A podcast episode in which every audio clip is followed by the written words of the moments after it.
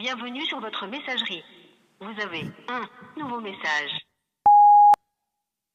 Bonjour l'Église M, je me présente, je m'appelle Guillaume.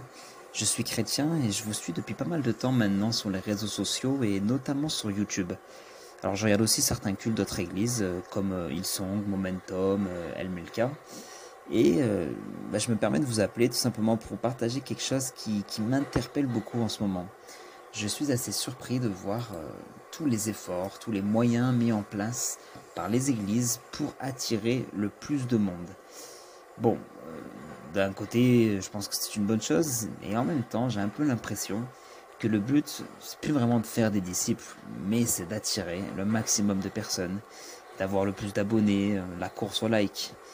Bref, ça me, ça me perturbe beaucoup, ça me fait poser plein de questions. Vous pensez pas qu'il y a un risque? Est-ce que l'Église prenne la grosse tête? Ou euh, qu'elle pense que tout ce succès vient d'elle, de, sa stratégie, et plus que de l'œuvre de Christ dans les cœurs voilà un petit peu mes, mes questionnements du moment. Je vous, je vous remercie d'avoir pris le temps de m'écouter. Au revoir. Merci Guillaume hein, pour cette question directe. hein. Ça nous interpelle directement en tout cas. Une question qui pourrait sembler particulièrement d'actualité en ces temps où on voit fleurir quand même bah, sur Internet les chaînes YouTube de différentes églises et la pandémie qu'on vit a, produit aussi cette nécessité cette, cette dimension-là.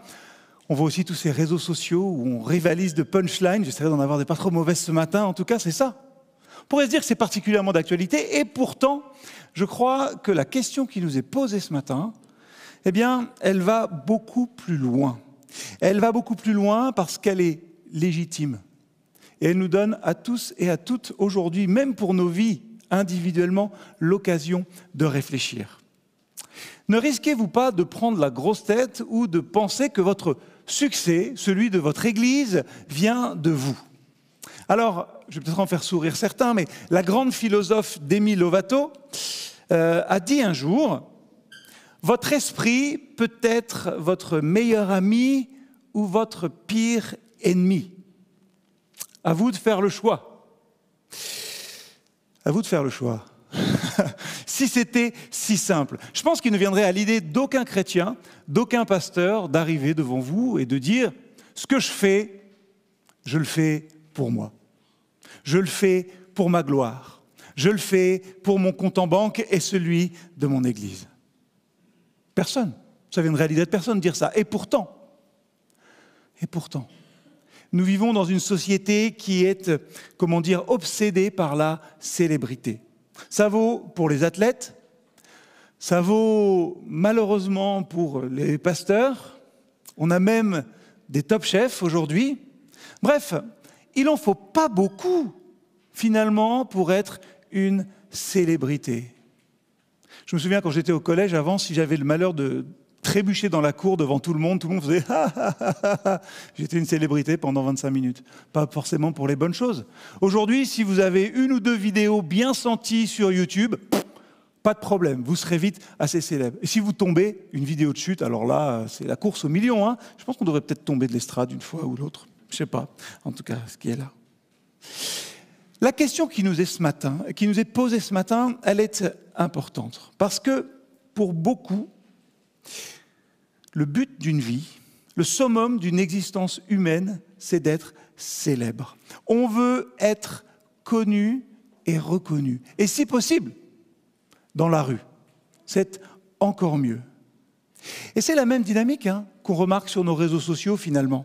Euh, ils deviennent une mesure de notre célébrité ou de notre influence un petit peu.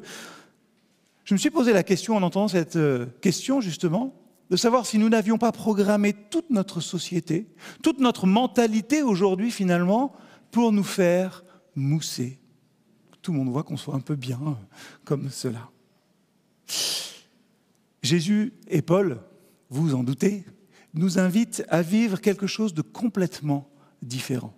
Écoutons euh, ce que l'apôtre dit à ses Corinthiens. Ainsi, personne ne doit fonder sa fierté sur des êtres humains, car tout vous appartient. Paul, Apollos ou Pierre, le monde, la mort, le présent ou l'avenir, tout est à vous, mais vous, vous appartenez à Christ et Christ appartient à Dieu. Paul est en train de conclure le chapitre 3, c'est les versets 21 à 23, en faisant ressortir deux choses. La première, c'est que la sagesse du monde reste, demeure une folie. Jean-Pierre nous en a parlé la semaine dernière. Deuxième chose, il déclare aux Corinthiens que leur folie, justement, leur sagesse toute mondaine finalement, les a conduits à se considérer ralliés à des responsables de parti, à des hommes finalement. Moi, je suis d'Apollos. Moi, je suis de Paul. Et Paul leur dit, mais vous êtes fous de penser comme ça. Paul souligne que ces gens, ces Corinthiens, n'ont nul besoin d'être subordonnés à des hommes, à des leaders, à des factions finalement. Pourquoi? Parce que les responsables leur appartiennent aussi et eux-mêmes appartiennent au Christ qui les possède. C'est le point central ce matin. Je pense que vous l'avez déjà vu poindre à travers les chants qu'on a chantés. Le meilleur remède à l'orgueil, parce que c'est de ça dont parle la question, le meilleur remède à l'orgueil, le meilleur remède à la grosse tête, c'est de placer Christ au centre. De vivre individuellement, hein, chacun et chacune, pour pouvoir le vivre en Église, rassembler le renversement des valeurs que Christ est venu inaugurer. Je ne vais pas retenter le blanc. Mais pensez à votre anniversaire. Et si c'est votre anniversaire aujourd'hui, joyeux anniversaire, à vous aussi qui nous regardez. Pensez à votre anniversaire. Généralement, votre anniversaire, c'est le jour où on pense particulièrement à vous. Peut-être pour les enfants, vous n'aurez pas besoin de faire votre lit ce matin, on le fera pour vous dans la société un peu sexiste que l'on vit, peut-être que, mesdames, on vous dira Fais pas la vaisselle, chérie, je vais le faire aujourd'hui. Et on le fera avec un grand sourire et on dira C'est ça. Vous pouvez faire la vaisselle tous les jours, messieurs aussi, hein. c'est juste, juste comme ça. Généralement, à votre anniversaire, vous êtes le centre de l'attention. J'ai pensé à ça et j'ai pensé à l'anniversaire de Jésus. Alors on l'a mis, nous, euh, le 25 décembre. Hein. voilà. L'anniversaire de Jésus, c'est un rappel annuel constamment qui nous est fait de regarder ce que Christ est venu accomplir sur terre. Il est venu ici, il a quitté les cieux pour venir dans notre pagaille. C'est ce qu'on rappelle aussi hein, à Noël. Et ensuite, dans sa vie qui a continué, rien n'a jamais tourné autour de lui. C'était les pauvres, les malades d'abord, les oubliés de la société qui étaient là. Et il a fait des choses incroyable dans la vie des gens. Et vous savez ce qu'il leur a dit après? Ne le dites à personne.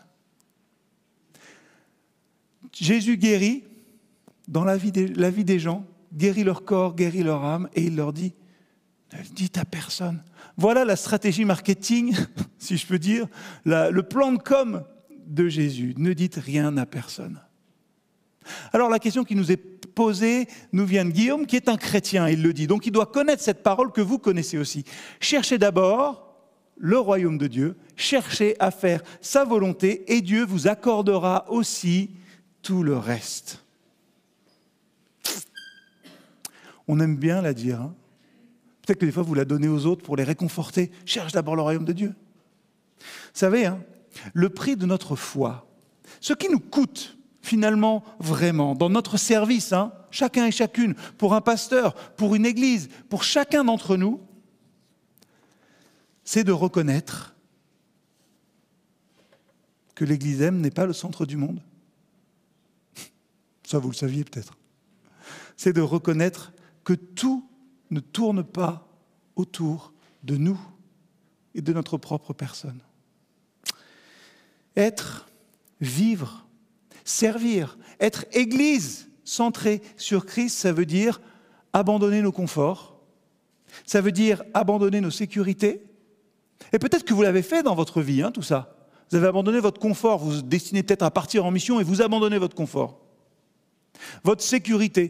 Peut-être ce matin, vous êtes venu à l'église, vous vous êtes dit ah, J'ai plus grand-chose, mais je veux quand même donner quelque chose pour l'œuvre du Seigneur. Je vais le faire. C'est facile aussi, peut-être. Le plus difficile, c'est que pour vivre le service comme le montre le Seigneur, nous devons aussi abandonner notre orgueil. Hum. Et ça, c'est plus compliqué. Abandonner notre orgueil pour inclure et rapprocher encore plus de monde. Suivre Jésus, je l'ai déjà dit, mais je le redis, ça veut dire que ben, je vais revenir sur mon orgueil et peut-être que le dernier mot, je ne l'aurai pas. Je ne l'aurai plus. Je le laisse aux autres, finalement. J'ai envie de vous dire que le truc super en suivant Jésus, c'est que nous n'avons plus besoin de nous préoccuper de notre popularité. Nous n'avons plus besoin non plus de nous préoccuper du qu'en dira-t-on. Parce que notre but n'est pas de nous promouvoir, mais d'aider et d'aimer les autres. Et je trouvais ça assez euh, frappant, je ne savais pas avant hier soir, hein, qu'il y ait une annonce pour euh, M-Emploi ce matin. Je ne suis pas là pour me faire mousser, mais je suis là pour aider, aimer les autres et ainsi pouvoir les élever, les relever dans leur vie. Il faut faire attention hein, à pas détourner l'attention des gens sur nous. Regardez-moi ce que je fais dans l'Église. C'est facile même pour moi de le dire. Hein. Attention de ne pas attirer l'attention sur nous, mais au contraire, reflétons notre foi en Christ en aimant et en sachant élever les autres. Si tout tourne autour de nous, rien ne tournera jamais autour de Christ. Allez, je trahis un secret pastoral. On se le dit souvent. Vous pensez que c'est facile d'arriver comme ça et de donner cette prédication? Nous, on prie chaque semaine hein, pour que le Seigneur nous donne la force et dit Seigneur, nous, on est bien peu de choses. Que tu nous aides à donner simplement ta parole. Que tout ne tourne pas autour de nous, mais qu'on te voit, toi, au travers de ce que l'on peut transmettre. Cherchez d'abord le règne de Dieu, cherchez à faire sa volonté, et Dieu nous accordera aussi tout le, tout le reste. Pardon. Alors je vais parler euh, très pratiquement, hein, et je vais parler en mon nom personnel pour l'instant, et peut-être que ça vous aidera, mais pour que je vive moi l'humilité à l'image de Jésus, j'ai besoin, de, j'ai pardon, de un, regarder à ce que Christ a fait pour moi dans ma vie et être reconnaissant. Cultivons une culture de la reconnaissance, parce que être reconnaissant pour ce, ce dont on a bénéficié en Christ, ça crée l'humilité. Regardez à ce que Dieu a fait pour moi dans ma vie, être reconnaissant. Première chose. La deuxième, hmm, j'ai besoin constamment de me souvenir de là où j'étais avant de rencontrer le Seigneur peut-être. J'ai besoin de me souvenir peut-être de, du marasme dans lequel j'étais, de la situation dans laquelle j'étais. J'ai besoin de m'en souvenir. Hein. Je ne vis pas dans le passé. Hein je vais vers l'avant, mais je n'oublie pas non plus d'où je viens et tout ce que Christ a fait pour moi et de tout ce qu'il m'a sauvé, comme il m'a racheté. Parce qu'en faisant tout ça, c'est la troisième chose, je contribue à l'unité du corps de Christ. Notre unité, hein, à nous tous, elle est soutenue par notre humilité individuelle. Faites aux autres ce que vous souhaiterez qu'on leur fasse. Aimez votre prochain comme vous-même. Ça demande énormément d'humilité. Mais cette humilité-là est nécessaire pour maintenir ensemble notre unité. Il ne faut pas qu'on se dise qu'il y en a un qui est plus important que les autres. L'humilité, c'est la base. C'est le super pouvoir aussi peut-être d'une église ou d'un leader. Amen Amen Amen, oui, dans un monde idéal, Amen, forcément. Et vraiment, je comprends hein, cette question qui nous est posée ce matin. Je comprends l'inquiétude aussi, hein, parce qu'on voit plein de choses, on se dit, mais où est-ce que ça va? Je comprends l'inquiétude aussi parce que si vous êtes chrétien, depuis longtemps ou depuis pas trop longtemps, j'ai cherché le terme, alors j'ai repris celui que va donner l'Ecclésiaste. Vous savez ce que ça fait de vivre avec quelqu'un qui est un petit peu fou? Ecclésiaste 9, verset 3. De plus, le cœur des humains est rempli de méchanceté et la folie habite leur cœur. Cinq minutes? Non. Pendant leur vie. Vous savez, moi, Jérémie, je sais que je ne suis pas grand-chose. Je sais en tant que pasteur que tout doit tourner autour de Dieu et pourtant ça ne m'empêche pas, le lundi matin, d'aller faire un tour sur la chaîne YouTube de l'Église M, de regarder si le culte a été bien suivi, si on a dépassé les mille vues. Combien d'abonnés on a gagné? Ça m'empêche pas non plus de passer, faire un petit tour sur Facebook, sur Instagram, voir les jolies photos que Stéphane poste, et voir si elles ont été likées un petit peu. Il est dur le verset de l'Ecclésiaste. Hein? Le cœur des humains est rempli de méchanceté et la folie habite leur cœur pendant leur vie. Si nous sommes enclins à douter du jugement que Salomon pose hein, dans ce livre-là, Il y a un péché particulier qui nous renvoie au fait que l'Ecclésiaste a raison, c'est notre orgueil. Notre orgueil. Certes, en tant que chrétiens, nous avons tous et toutes reçu un cœur nouveau, mais j'en ai pas fini, hein. moi. Vous n'en avez pas fini, nous n'en avons pas fini avec l'orgueil. Et l'apôtre Paul, hein, on pourrait dire qu'il dit plein, et il dit bien d'autres choses dans ces quatre premiers chapitres de 1 Corinthiens. Mais dans ces quatre chapitres, il nous oblige, j'allais dire, à discuter avec notre fierté, avec nos égaux, avec notre orgueil. Oui, la question euh, qui nous est posée, elle est aussi directe et dérangeante car qu'elle nous oblige à une véritable introspection. Qui est celui que je veux faire briller? Qui est celui que nous voulons faire briller? Nous-mêmes Notre Église Ou Christ? J'ai mal à rappeler il y a deux semaines, hein, je vais résumer très rapidement son propos.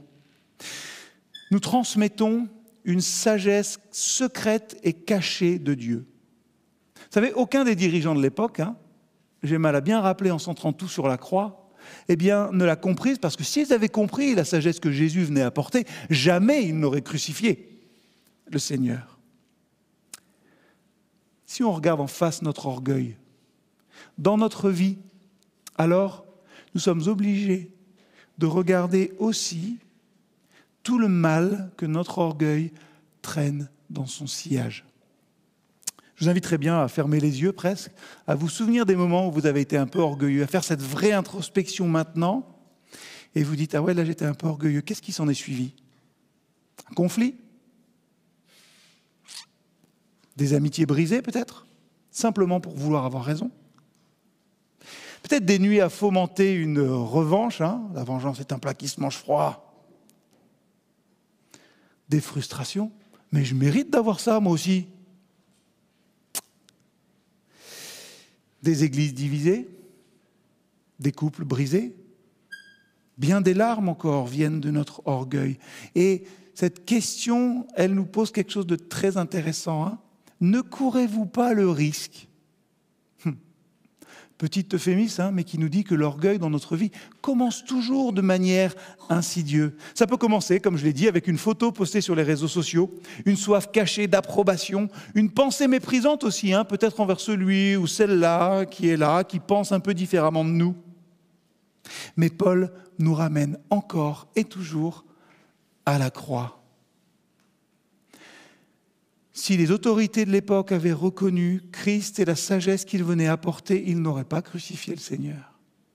Paul nous rappelle à la croix et il nous montre ben, la bête qui a grandi et qui est incapable de reconnaître, à cause de son aveuglement, de son orgueil, le Seigneur qu'ils ont devant eux.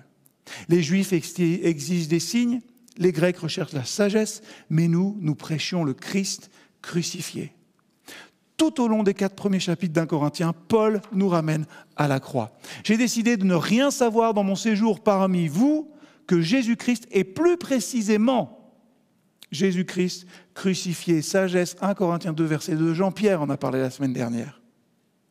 Paul sait, hein, et c'est une des réponses à la question qu'on peut apporter, que l'orgueil ne règne que là où la croix a été oubliée ou déformée. Pourquoi? Parce que l'orgueil ne peut pas résister au message de la croix. La croix nous rappelle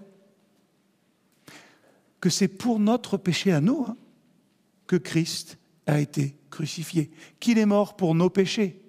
John Stott, dans son ouvrage La croix de Jésus-Christ, dit quelque chose d'intéressant. Avant que nous puissions voir la croix comme quelque chose de fait pour nous, nous devons la voir comme quelque chose de fait par nous. C'est pour nos péchés que Christ est mort. C'est nous, l'humanité, qui a rejeté le Fils de Dieu. La croix ensuite détruit notre orgueil parce qu'elle le redirige. Paul écrira aussi, euh, Paul a écrit en 1 Corinthiens 1 que celui qui se vante, se vante du Seigneur. Qui a été crucifié pour moi? Christ. Par conséquent, je ne peux pas me vanter de moi-même. Christ est mort pour moi, pour mes péchés. Par conséquent, j'ai toutes les raisons de me vanter de ce que lui a fait pour moi. C'est à cause de lui, hein, à cause de Christ, que nous sommes chrétiens, que l'on porte son nom. Nous sommes en Jésus, nous rappelle Paul, pas parce que nous sommes disciples d'un tel super apôtre ou d'un autre, pas parce que nous sommes nés dans une famille croyante, pas parce que nous avons été assez intelligents hein, pour discerner la véritable identité de Jésus, ni même parce qu'on est conscient de nous-mêmes qu'on a besoin d'un sauveur et qu'on n'est pas capable de se sauver soi-même, mais à cause de Christ. Derrière toutes les circonstances extérieures qui nous ont conduits à la repentance et à la foi, il y a le Père qui, qui nous a appelés, le Fils qui nous a recherchés, qui est venu pour nous chercher, et l'Esprit qui nous réclame constamment et qui nous travaille constamment. Laisse tomber ton orgueil. Et Paul continue, hein, parce que la croissance chrétienne, bah, ça continue ce moment de conversion. Donc ça nous pose à nous une vraie responsabilité. En tant que chrétien, en tant que pasteur, en tant qu'église, en tant que parent, en tant que grands-parents, en tant qu'oncle peut-être, que sais-je, nous sommes appelés à planter et à arroser. Mais être conscient toujours d'une chose, que Paul rappelle dans ce chapitre 3. Seul Dieu fait croître. Nous sommes appelés à planter et à arroser. Et j'ai trop vu depuis maintenant 15 ou 16 ans que je suis pasteur la difficulté et la douleur que parfois il peut y avoir pour des parents de croire, de voir leurs enfants ne pas marcher dans la même voie. J'ai trop vu de gens qui disent Mais qu'est-ce que j'ai fait de mal? Pourquoi ça n'a pas marché? Pourquoi est-ce que lui ça marche? Pourquoi est-ce que les miens non? Notre responsabilité à nous, elle est de planter et d'arroser. Vous n'avez rien fait de mal. Dieu fait croître. Ainsi, tournons-lui vers lui, mettons-le au centre de nos vies, de nos vies de famille, simplement, et prions pour que le Seigneur fasse croître la plante. Lorsque l'orgueil, par contre, au contraire, hein, nous fait croire que nous sommes responsables d'un cadeau ou d'une victoire, une question peut nous ramener à la réalité. Pourquoi faire le fier à propos de ce, que tu as comme si tu ne l'avais pas reçu? Vous avez pu chanter ce matin. Il y avait une belle équipe de louanges comme on en a chaque dimanche. Vous êtes peut-être chez vous, vous pouvez regarder cette vidéo et vous vous dites c'est chouette quand même d'être dans son canapé avec son café et de regarder ce film. Ouais, on est béni. On pourrait peut-être se vanter. Souvenons-nous de ce que dit le Seigneur, mais qu'est-ce que tu as que tu n'es pas reçu? Je pense qu'il nous faut cultiver cette reconnaissance-là aussi dans notre Église, savoir tout ce que nous avons reçu et combien nous sommes bénis par les dons des uns et des autres qu'ils mettent au service. Et ce n'est pas un sujet de gloire, c'est un sujet de reconnaissance. Constamment, nous devons vivre cet appel-là. Vous savez, lorsqu'on pense s'attribuer le mérite de quoi que ce soit, quand on cesse de faire ça, quand on cesse de se dire Ah, c'est parce qu'on est bon, on a la bonne technique, tac, tac, alors on peut être reconnaissant et voir tout comme une grâce de Dieu. On peut rendre grâce pour tout. Toute la vie, toute vie d'Église devient une grâce, devient un don et donc une raison de louange. Tout vous appartient. C'est vous les propriétaires. Tout vous appartient. Paul, Apollos, Pierre, Jean-Pierre, Gemma, Jérémie, le monde, la vie, la mort, le présent ou l'avenir, tout est à vous. Mais vous, vous appartenez au Christ et le Christ appartient à Dieu. La question, elle le souligne, c'est une, vraie, c'est réalité dont il faut avoir conscience. Nous sommes tentés par la gloire pour une raison. Parce que l'espace d'un instant, la fierté nous donne ce que nous recherchons maladivement. 1000 abonnés de plus. L'admiration de nos pères, peut-être. C'était bien, pasteur, super ta prédication l'admiration de nos pères, des foules, peut-être les rires. Je suis content quand vous rigolez des fois dans mes prédications. Le plaisir aussi de faire partie d'un groupe. Ouais, nous, on est comme ça, eux, ils sont comme ça.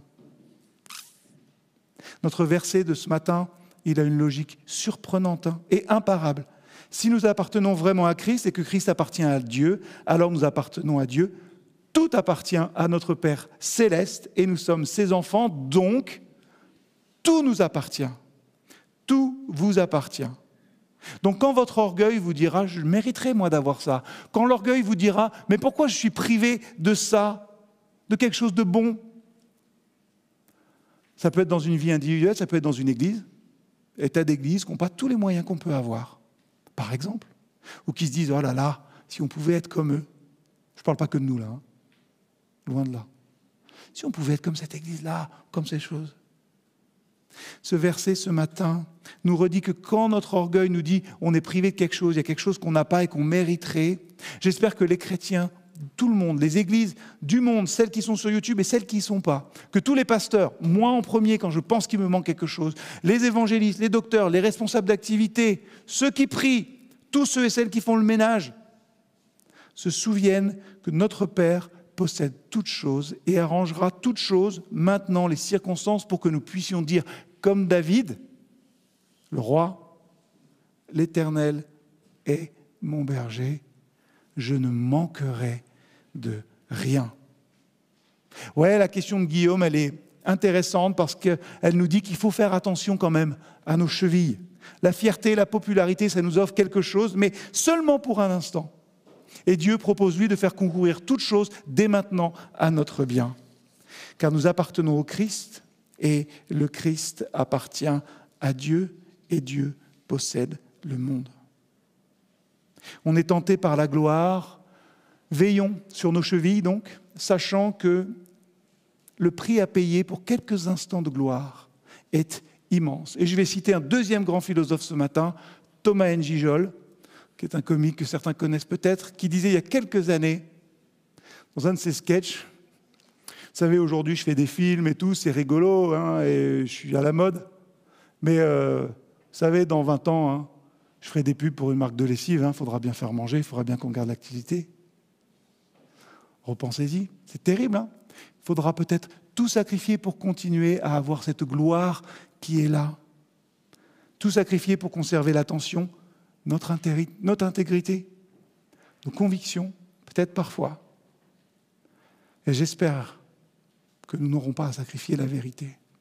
En tout cas, nous devons veiller à nos chevilles et faire attention aux moments de gloire passagère. Nous appartenons au Christ en tant que fils du Père. Christ appartient à Dieu et Dieu possède le monde. Alors ça a été euh, un petit peu dérangeant quand même hein, pour mon orgueil à moi de réfléchir à cette question-là ce matin. Hein. Et si j'avais Guillaume devant moi, je ferai ce que tout bon pasteur fait, hein. on se reprend pas.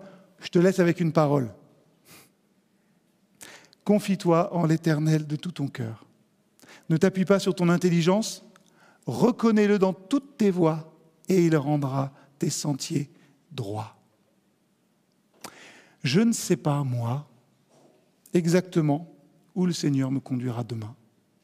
On peut avoir une idée en Église, mais nous ne savons pas non plus où le Seigneur nous conduira. Je ne sais pas où il vous conduira chacun et chacune. Et j'ai envie de dire, pas la peine d'essayer d'avoir l'orgueil de le savoir. Hein. Reconnais-le dans tout ce qu'il fait. Et alors, il nous amènera, il amènera son Église là où nous sommes supposés aller. Amen.